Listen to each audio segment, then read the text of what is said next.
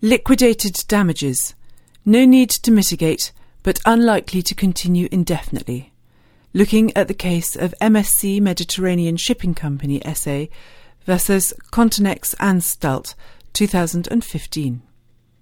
A carrier whose containers had been detained for a long time and seemed to be unlikely to be returned was found not to have the right to daily liquidated damages for an open ended period. Whilst an innocent party has the option whether to accept a repudiatory breach of contract, terminate the contract and claim damages at large, or instead to keep the contract alive and claim contractual debts or damages, it is not without restriction when exercising its choice. If the damages accrued under a contractual liquidated damages regime become wholly unreflective of the innocent party's loss after time, then the innocent party's right to keep a contract alive in the face of a repudiatory breach is not absolute. The background facts. The defendant shipper, the shipper, shipped cotton in 35 containers provided by the claimant carrier, the carrier, from Middle Eastern ports to Chittagong, Bangladesh, with the containers being discharged in May and June 2011. The consignee buyer of the cotton has never collected it. Following a fall in the market price, the consignee tried to extract itself from its contract with the shipper. In June 2011, the consignee obtained an interim injunction from the Bangladeshi court restraining payment by the issuing bank under its letter of credit, but that payment had already been made. The containers have remained at Chittagong ever since. The carrier's position was that it is for the shipper or the consignee to collect the goods and then return the containers.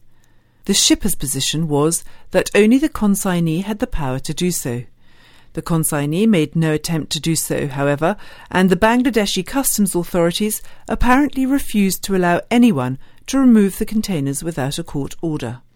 The carrier claimed demurrage from the shipper in respect of each container pursuant to its standard terms of carriage, which were printed on the back of the bills of lading.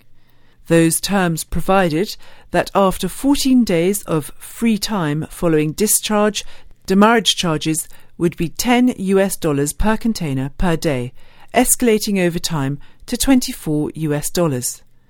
By the 1st of January 2015, the demurrage was over $1 million. The replacement cost of the 35 containers was agreed to be 114,172 US dollars or $3,262 per container. The shipper claimed that the carrier had failed to take reasonable steps to mitigate its loss by either unpacking the containers or buying replacements, and that this limited the period for which the carrier could claim demurrage. The Commercial Court Decision the court found that it was reasonable to expect that the carrier would have bought additional containers in order to mitigate its loss. However, because the purpose of a liquidated damages clause is to make proof of the claimant's actual loss unnecessary and irrelevant, the court also found that its entitlement to claim demurrage cannot depend on whether it should reasonably have mitigated its actual loss. The court noted that, in charter party cases, Delay by the charterer will amount to repudiatory breach of the contract when it becomes so prolonged as to frustrate the commercial purpose of the venture, and that impossibility of performance before the delay will amount to anticipatory breach of a repudiatory nature. The court found that because the shipper could not compel the consignee to collect the goods, this was impossibility of performance, and that the shipper therefore was in repudiatory breach of the Bill of Lading contract by September 2011. In the face of a repudiatory breach, the innocent party has a choice whether to accept that breach, thereby bringing the contract to an end, or to keep the contract alive.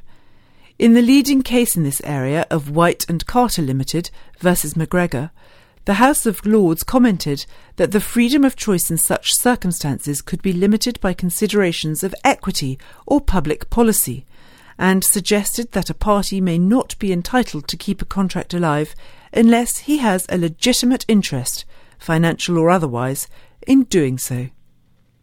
In the Aquafaith in 2012, it was found that an innocent party can only be said to have no legitimate interest in keeping the contract alive if A. Damages are an adequate remedy, and B. Maintaining the contract would be wholly unreasonable. Here, the court noted that it is an established rule that in the absence of clear language to the contrary, a contractual discretion must be exercised in good faith for the purpose for which it was conferred, and must not be exercised arbitrarily, capriciously, or unreasonably. So the court held that, once it was clear that the shipper was in repudiatory breach of its obligations to procure collection of the goods and redelivery of the containers, due to impossibility, the carrier no longer had any reason to keep the contracts alive in the hope of future performance. The court also concluded that, whilst it would be proper for the carrier to keep the bill of lading contracts alive, to claim demurrage after the shipper's repudiatory breach if the inability to use its containers was causing it ongoing financial loss, there appeared to be no such financial loss to the carrier here from September 2011 onwards. Accordingly, the court found that the carrier had no legitimate interest in keeping the contracts alive to claim demurrage after that date. As a result, the carrier's claim for container demurrage was limited to the period to September 2011. Comment. The findings in this case as to the lack of a mitigation obligation where there are liquidated damages and the circumstances in which there is a legitimate interest in keeping a repudiated contract alive are of general importance, both to shipping contracts other than bills of lading and to contracts generally in any industry. In light of this judgment, a party claiming liquidated damages for a potentially lengthy period would be well advised to review its position periodically to determine whether it continues to suffer actual financial loss and, if so, whether steps may be taken to bring that loss to an end. The questions of whether there has been a repudiatory breach and of whether a party should accept that breach are often difficult ones, however, even for lawyers practicing in this area, and large sums often turn on fine distinctions. Caution is therefore required. The actions required in pursuance of an obligation to mitigate, even though no such obligation was said to exist here, and acceptance of repudiation would probably have been similar in this case, i.e., abandon the containers in Chittagong, buy replacement containers, and claim actual loss. This means that the legal distinction between the two issues perhaps is not very wide as a matter of fact. The carrier was put in a difficult position here through no fault of its own. It was the only party which endeavoured to take positive steps to try to overcome the difficulties in Chittagong and get its containers back, but it was nevertheless found to have acted unreasonably. This judgment does not seem to take account of the fact that carriers may be charged storage charges by the owner of the port at which containers are detained, due to matters outside their control, perhaps because no such charge is applied here, such that the carrier would incur an additional loss every day that a container was detained. It might be that carriers are deemed to have a legitimate interest in keeping a contract alive in circumstances where such charges applied